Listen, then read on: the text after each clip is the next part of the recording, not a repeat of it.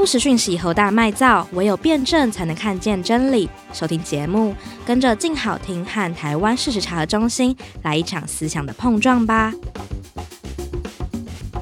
从传播到为此受害，我们想象中传播假讯息的那些人，究竟有着什么样的面孔呢？是的，这集我们要回到人身上。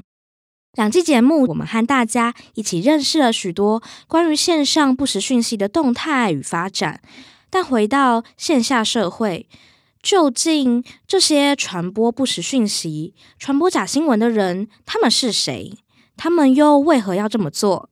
这一集邀请到从事线下社群经营、触及一万多个家庭、举办各式各样培训与线下活动的假新闻清洁剂，来到我们节目。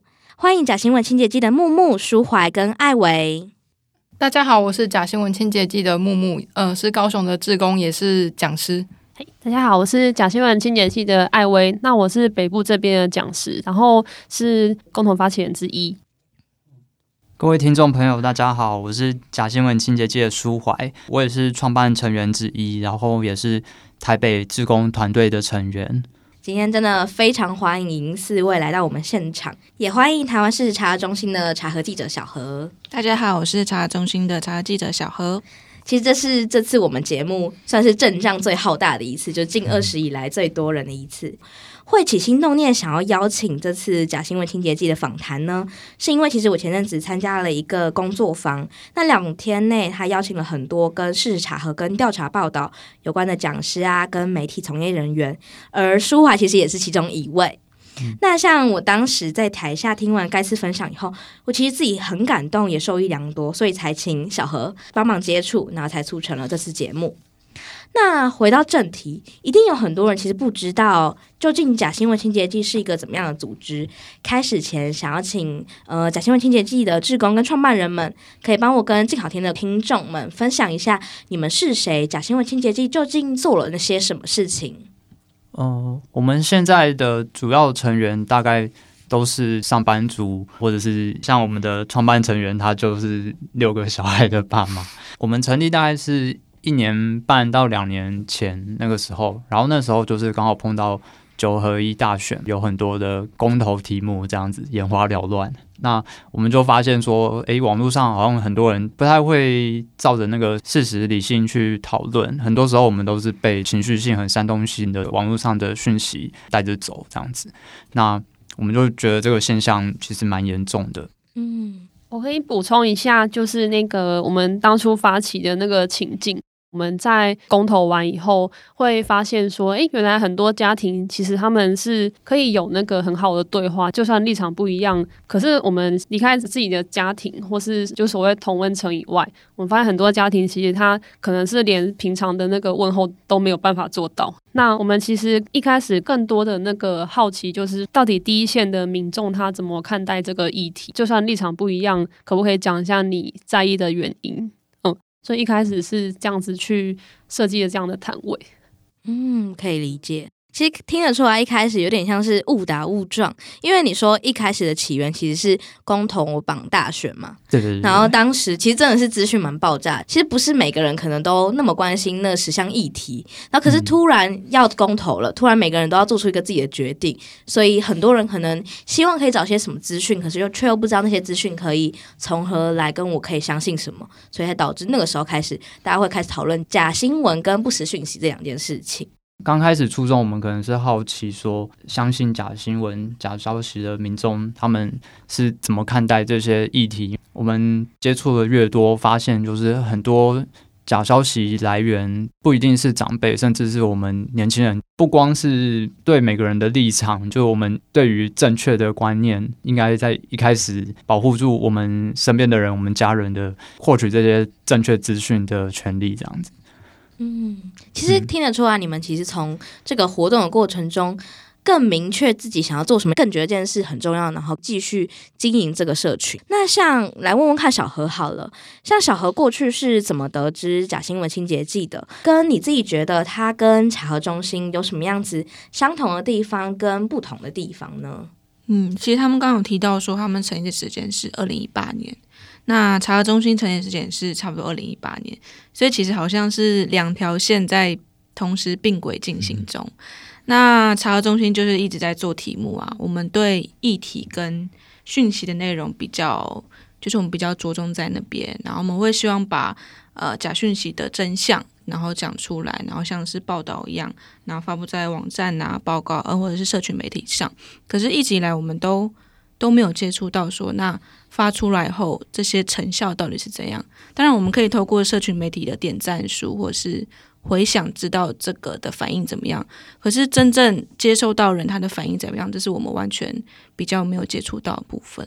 嗯，其实实际认识这群人的面孔是很重要的。其实假新闻清洁机很可贵跟很特别的地方是，他们从事社区行动这件事，所以我就很好奇啦。像是刚才舒华有讲到，你们可能会去早上的登山口，嗯、希望可以到民众多一点的地方去认识他们。其实这些线下活动，他考虑到的事情，其实比线上要做的事情多很多。那当初你们是例如怎么规划的？像一开始你们是怎么决定你们要去？可能像登山口，或者是像是一些远游会啊等等的。们是怎么决定地点的？因为像刚刚艾薇有讲说，现在的社会那个同温层的那个效应很强嘛。如果要破除掉同温层，你要去想说，你想要接触的族群，他们都是在什么什么地点、什么时间活动的。一开始我们就是丰原的一群伙伴，所以就有一些人就知道说，很多长辈、很多老老人家，他们老一辈的都是很早清晨的时候就会去践行。那他们践行的地方就是后面中正公园后面步道等等的，所以那个时候我们为了这个活动就很 很早就起来，人四五点就要爬起来去准备塞那个摊子，就真的等到五六点，真的五六点那个时候就很多很多的那个长辈大哥大姐他们就是在那边践行，然后一直到就是有一些就八九点就已经是要下山了。在登山口那边五点那个时候，我我是人生第一次，就是天还没有亮，然后就站到那个 步道上面。真的，我们脑袋我们脑袋要昏昏沉沉的，就 就会推过来这样子。然后那个园游会这边，我觉得它其实是后来有一个演演变的过程。就是一开始我们可能觉得说，诶，那我们在家庭里面好像想要去知道其他人家庭里面的长辈他们可能怎么想、怎么看议题。那后来我们就发现说。咦，完蛋了！就是其实连我们自己都会被骗了，嗯，所以后来我觉得像园游会或是公园，它就是开始去往那个民众比较多元的环境去去走。嗯嗯，我对于第一天就是你们第一次早起去登山口非常好奇，你们为了那一天的那个三个小时，你们准备了多久啊？就是你们有有哪一些准备的流程吗？其实很快耶，就是我跟舒怀平常住台北，住台北，然后我们去丰原开一次会，然后下一周我们就把图卡跟那个摊位的内容做出来，然后再下一周我们就上街了，所以其实非常快，因为我们就是觉得说，我们不太想要说。要等到有些资源或者有一些人到齐之后才开始做这件事，就是只要其实只要有三个人，我们就可以先上街了。嗯，嗯，就是尽量是每个人都能做到，然后可以越快出去越好。嗯，有种坐而言不如起而行的感觉，就直接冲了。嗯，那个时候想说，就是促成改变最快就是赶快做做看，所以就赶快用。呃，我们就想想说。例如说做那个道具板，我们只要去买那个文具店可以买到那种板子，对对对对，然后前后贴我们设计好写好的内容，这样就可以上街用了。对，然后我们就借我们伙伴的影印机，就直接上街。对。那我也想要问问看，想要请你们各自分享一下你们第一次上街的心情是什么，自己最初的经验。那从从木木开始好了。我初次上机的时候，其实超紧张的，就是 几乎同平常不太会有机会这样子当面跟陌生人对话。然后我还记得，就是前两个可能就是直接拒绝我，当时就有点受挫。对，他们想说你是谁啊？对，然后后来是就是身边的伙伴就是鼓励我再多试讲几个人看看。对，那后来就是也收到一些民众回馈蛮好，就是说哎，觉得我们这个行动很棒。对，然后就给我们比个赞，这样子，那真的蛮感动的。对，然后当收到民众这样的回馈的时候，就会又会会有勇气，想要就是再继续跟更多人对话下去。嗯，对。那艾维呢？我那个时候其实一开始我只有负责做文宣的部分，就是像图卡，我们手上的传单。然后那天上街的时候，就是我应该害怕程度比木木还要高个几百倍吧。因为在这之前，我是做平面设计，但我没有上街，然后跟人这样一对一想办法让他们停下来看着你，跟你讲话，就是那个感觉很可怕。那个时候都主要是做幕后的，之前的工作一开始其实是幕后。然后第一次就是我其实一开始在旁边是先看大家怎么做，到后来。我觉得可以了之后，那天好像有接触到，我记得应该就只有一两个。但是我们的伙伴像生六个小孩的那个妈妈，她可以一路从登山口的那个头，然后跟着民众这样走上去，走四百公尺，就是对，她就是边走边跟这个人讲这个议题。那为什么她很严重？嗯，那个那次是我印象最深的一次。对，好强哦。那舒怀呢？我我其实到现在。每一次一开始都还是会很紧张，那因为我要克服紧张，所以一开始就会找一些看起来比较熟悉的族群，嗯，去就先找那个。当然，如果真的去登山口，就很少这样子的族群了，就要打，就要那个。就是不断的跟自己说，就是提起勇气这样子。如果是在公园，就会先找年轻人讲一下。那讲一两次之后，正好都没有被拒绝什么的，就会比较有那个自信，说跟更多人开始这个那个板子的那个活动。这样，我们就是在这个过程不断练习那个业务嘴的能力，可以理解。不然真的会很紧张诶。而且你们还有准备，就是会后活动，然后可以让他们得到一些清洁用的产品之类的，对对对就是清洁假讯息也可以清洁你家的感觉，我觉得蛮喜欢的。那现场我也希望可以请哎假新闻清洁剂看谁可以帮我示范一下，例如有一个民众走过去了，你们要开始跟他搭话的时候，你们的开场白跟起手式会是什么？我们一开始其实很单纯，就是板子拿出来之后。一开始只会问说：“哎，请问你有在用 Line 吗？”问句很直白，就是“请问，请问你有在用 Line 吗？”哦，没有哎。然后对话就结束了。对，第一次可能就会结束了。但是后来就是你会发现说，民众的注意力大概就是只有五秒，他经过的那个瞬间，你怎么吸引他注意？所以后来我们就会改成说：假设木木在从我面前走过去，可能就会讲说：“哎，那个这位大姐，请问你有没有听过那个面粉可以治烫伤这个消息？”哈。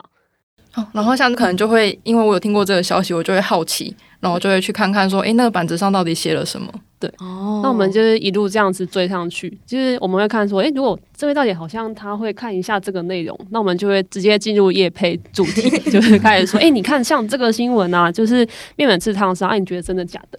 这个我不太确定诶，可能是真的吧？嘿，要不要猜猜看？你这没有标准答案的，那应该是真的。嘿。好，那那个没关系。我们看到那个板子背面，就是其实它这个消息是是假的。但是我跟跟大姐分享一下为什么，就是我们大概会这样子进行。我觉得艾薇很 很专业，就是那个 那个语句跟语句中的嘿，就是看到那民众如果有点退缩，他说没有标准答案，对，我觉得非常专业，这真的是长期训练累积下来的。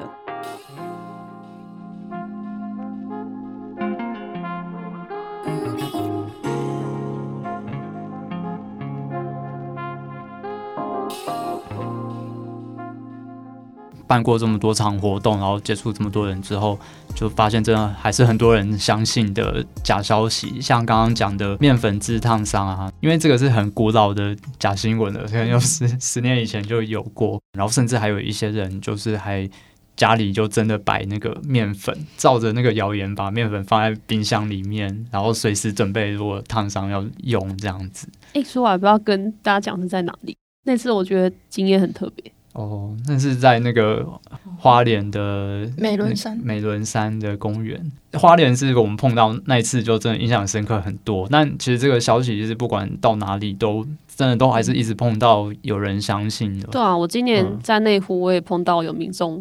他就是有买面粉，就在附近，对，就在附近哦。那你问他，你跟他讲说面粉不会不能治烫伤之后，他有什么反应？对，他反应是什么？就他们会相信吗？还是觉得就是我讲的才是对？对啊，这是他原本相信的事情。各式各样的反应都有诶，就是大部分我们前面都会先打一个预防针，就是告诉大家说，哎，你看现在网络上这么多假新闻，那。为什么我们会这么容易手指就是给他点下去？所以我们会讲一些说，可能有些你的心理因素，或是你的需求原本就是有一个缺口，或是现在科技变化这么快，但是我们每天都会觉得自己好像跟不上这个时代了。嗯，那这么多因素下来，你看到这么吸引人的标题，就是哪一次我不点进去这样子？我们知道很多的民众或长辈，他们其实只是关心自己身边的朋友，嗯，就对他们来说，真假其实不是很重要。就是，但我只是想表达说，诶，我很在意你的健康，所以我转了这个讯息给你看。嗯，我觉得刚才在艾文的分享中，我觉得很厉害的一件事情是，你会在沟通的过程中让他们觉得其实你是有共感他的。就例如可能说，诶，其实你转传这个讯息，我们知道你其实不是恶意呀，或者是其实你就是只是关心你的家人而已。其实这这感觉真的是会让听的人觉得，诶，我不是被指责而已，我是真的有被理解，而且我这样子相对的，我就会更愿意去听你讲话，更愿意去相信你所说的话。像刚才讲到的面粉制烫伤的事情啊，很多现场的那个民众在现场分享说：“哎、欸，你看我的手上其实有这个疤痕呢、欸，嗯、就是他之前真的因为相信谣言，他就去用这个东西，嗯、结果他的疤痕到现在还没有好。那时候现场是当下真的会觉得蛮难难难过的，对啊。然后你也会觉得说，原来有这么多的受害者，他其实平常他也不敢讲出来，因为可能没面子嘛。”那或者是说讲出来之后，可能就要觉得说啊，你们长辈就是怎样怎样。嗯，刚刚讲比较多健康的，然后经济损失可能大家比较难想象。那我讲一下那个关于经济损失相关的例子好了。哦、就其实我们一开始在登山口的时候。登山步道旁边也都会有一些摊贩嘛，我们就有去跟那个摊贩，就是也跟他们玩弄玩弄玩，然后就有一个大哥就很好奇，叫我们知道我们说做假新闻这个事情之后。他就说：“哎、欸，你们做这个很重要，哎，要好好做，要一直做下去，知道吗？”问他为什么，他说他以前是卖那个贵鸟的，嗯、就他他现在还是在卖贵鸟，他本身就卖贵鸟的，但之前就是出现一个消息在流传，就说什么。贵鸟有毒，呃，后来说明清楚是那个，其实指的是另外一种植物，是山过猫，嗯、呃，然后但是这种以讹传讹下就，就就很多人就相信了。就他说他原本很多种，他原本就有在种贵鸟，然后很多贵鸟都会卖给那种合菜的餐厅，大批大批的。嗯，结果因为这个消息，就是它产量就少很多，因为可能卖不出去。嗯、呃，然后他他还自己印了那个报纸上生活版版面。那种就有辟谣的澄清这种消息的文章，他还互背，然后常常就要跟人家讲讲这个东西。嗯，而且那个大哥他本身自己没有在用网络，可是他我记得印象最深的就是他跟我们说，哎，不知道为什么每年就是某个时间就会出现这个谣言，那我的餐餐厅他就通常就不跟我叫菜。嗯，嗯，所以我觉得就是说。呃，很多的民众他甚至不在这个网络世界里，可是他因为谣言所以受害。然后我们如果没有走到那边，其实他不会被看到。嗯，就是每个人的生活其实都是跟跟这个社会大家的接受什么讯息其实息息相关的。嗯。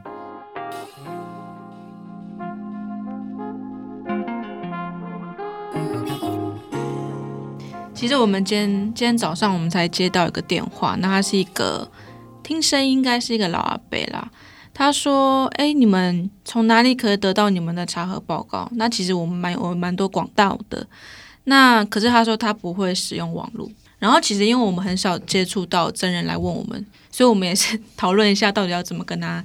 是要教他怎么使用 Line 呢，还是教他怎么上网呢？可是后来我们觉得就直接跟他讲好了，其实直接讲是最快的，哦、所以我们就把一个查核的内容跟他讲这样子。嗯、然后也有个民众打电话跟我们说怎么办？我刚刚传了一个你们查过的东西，然后呢，我是不是会被抓？然后我是不是要被罚钱呢？因为那个其实钱还蛮贵的，如果真的被被检举的话。然后后来我们当然是安抚他，我说没事，就是你们不要刻意的去传，其实不太会，警察真的不会来抓你啦，就不用担心大姐这样子，然后他才安心一下。嗯嗯，对。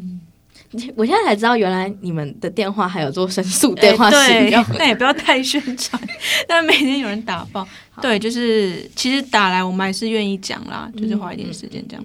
真的，因为其实。其实我们很多东西都散布在网络上，所以反而好像没有这么多可能网络资源的人，就很难接触到这些查核的东西。所以其实这时候，我觉得草根行动跟社区行动其实是很重要的。我分享一下我自己的经验好了，就是我自己家人经验是，我觉得他们，嗯，可能是因为不是网络的原生时代，也可能跟威权时代有关，就是电视上说的资讯应该都是真的，不会有假的。然后他们也会觉得说，为什么有人要散播假假的讯息？他们比较没有那个假讯息的概念呢、啊，所以也比较不会第一时间去分辨真假。嗯。我非常用力的点头。问问看，假新闻清洁剂，你们觉得到底为什么大家会传播这些不实讯息，甚至自己就成为这些受害者呢？第一，他们可能是出于关心，还有什么是你们觉得他们会传播的原因？我可以讲一下，就是其实很多嗯、呃，家里的爸爸妈妈，他们其实是想要关心小孩，想要跟小孩建立就是。联系联系，所以他们会去传一些他们看到的可能有趣的，或者是他觉得这个讯息，我的小孩可能会需要。例如，我可能常拉肚子，那我爸妈可能看到跟拉肚子有关的一些治疗方法，他可能就会传给我看。其实很多家长他们的小孩刚好可能出外求学啊，或是出外就业啊，其实他们有的时候的联系就是一则 LINE 上面的讯息而已，所以能够增加联系，其实的确是很多长辈、很多民众。呃，会开始想要传各式各样的资讯讯息的一个起因。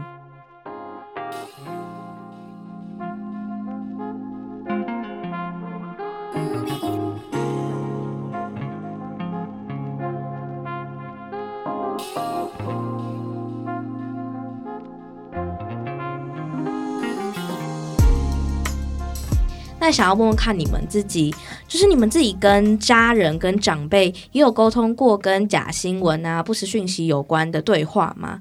一开始就是你们一开始的时候会有什么样的反应？然后从事过社区活动以后，又会有什么样子的改变跟心态的转向？嗯、我在。做那个假新闻清洁剂之后不久，就我有加到那种大家族的群组，然后我就发现那个很多远房的亲戚，一些金伯啊、狗伯这些的，他们就其实很常在里面，除了问候、贴长辈图，然后问安之外。就也很常分享一些健康新知什么的，然后很多是来路不明的健康新知。但呃，因为有在做假新闻清洁剂，其实我知道这种如果就出面只说啊这个错的，不要相信这个，其实大概不会有人理我这样，所以。我一开始就是是先想说，先跟大家也是一样用长辈图打一些招呼等等的，然后介绍说自己是哪哪一房，就是哪谁谁谁的儿子谁谁谁，然后试着建立一个关系。然后后来有看到一些健康的讯息的时候，我一开始就不用否定的方式，而是说帮他们查这些健康薪资相关的知识，然后把它放进来。例如说，可能有一个姑婆传了那个时候很流行的制造虾子的某个影片，嗯、然后就说这个好像有什么问题，什么问题？嗯、很化学。对啊，那先不管看说这个是真的还是假的，嗯、我就是查一些什么虾子制造是怎么制造的或什么的，然后就分享过来说啊，这个是一些你可以参考的消息。然后就顺便讲说，我觉得大家就都很在意健康啊，所以之后如果有一些健康新知我看到，我也会帮大家查一下。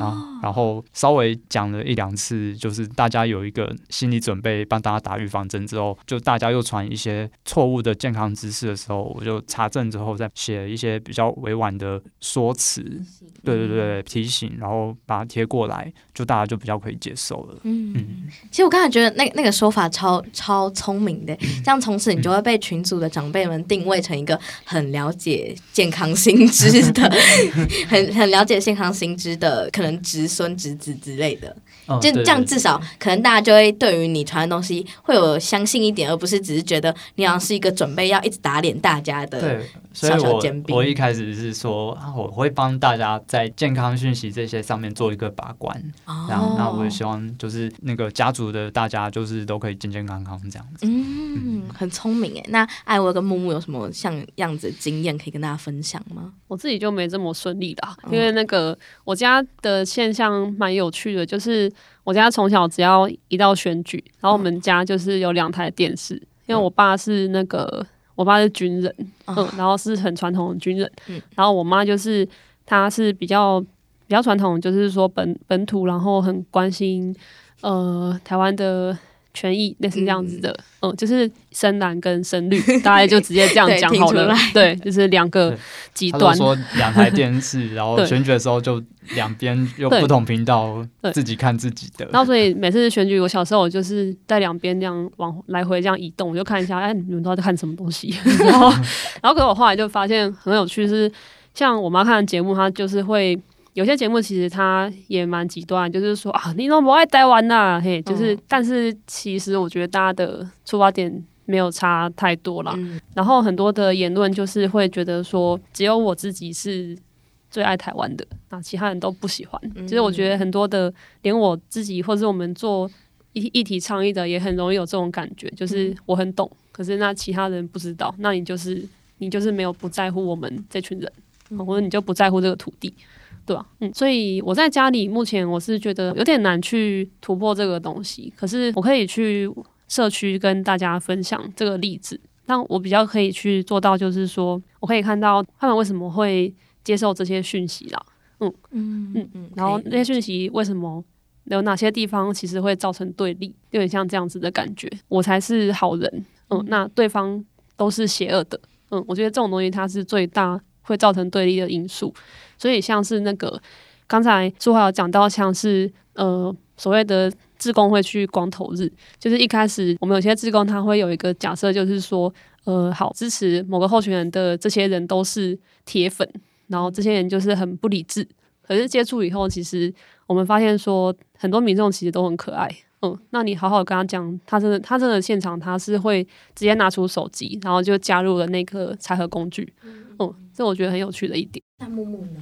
我自己的话比较是心态上的转变，哦、就是例如我以前在跟家人互动的时候，他们可能会问我手机的问题，但我就会觉得说啊，这个这么简单，你怎么不会？然后或者是为什么不？对，然后或者是就觉得说啊，这个我懒得教你啊，你去问其他人这样子，或者是像刚刚小何提到的。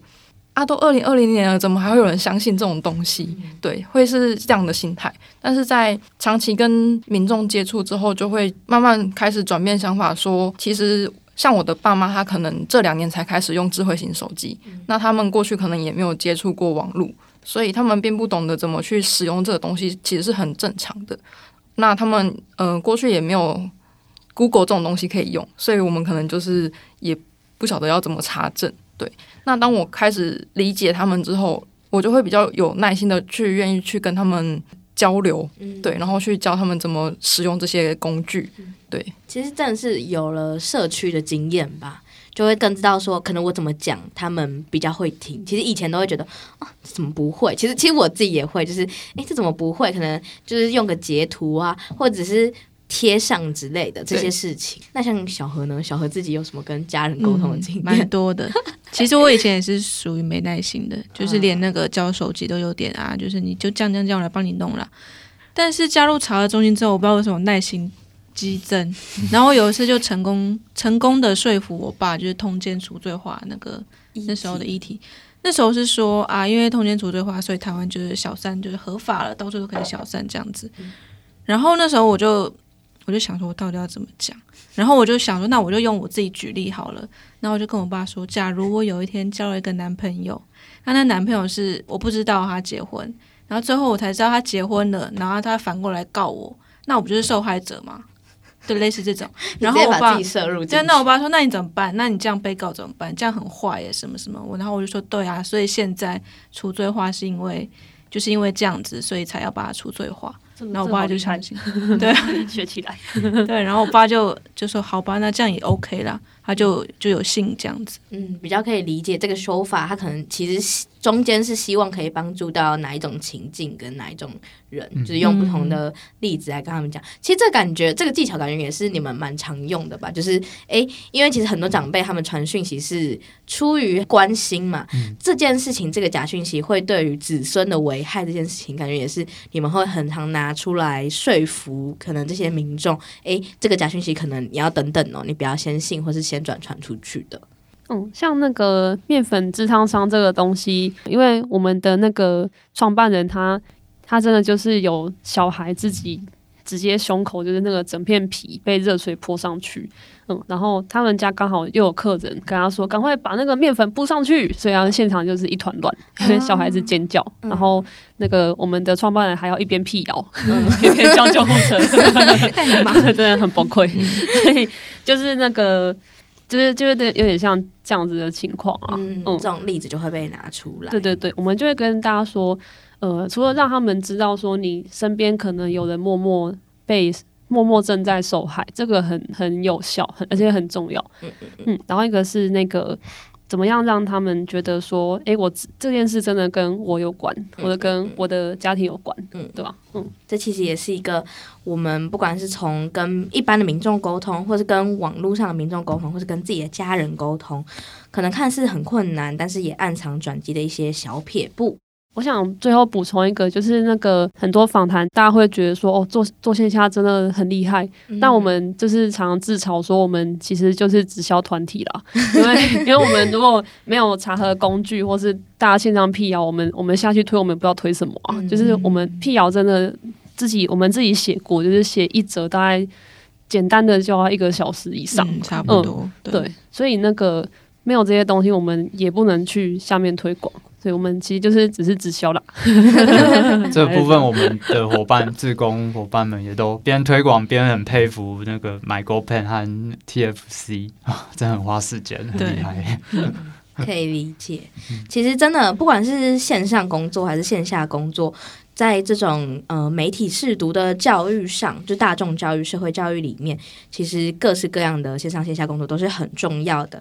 那今天的节目就帮大家分享了，哎，这次访谈假新闻清洁剂跟他们会做哪些事情，跟他们遇到的这些现场，然后也跟查核中心的小何一起谈谈谈说，从线上到线下，从传播到受害，这些人到底长什么样子，或是他们到底是可能基于什么样的原因，然后最后也请大家一起分。享一下自己这一路走来的心路历程然后，以及一些小小可以给大家的沟通小撇步。那今天很谢谢假新闻清洁剂，也很谢谢小何一起来分享。今天的节目就大概到这里，然后谢谢大，大家再见。谢谢大家，谢谢大家，谢谢大家，拜拜。下周请继续锁定初级，事实查大揭秘，拜拜。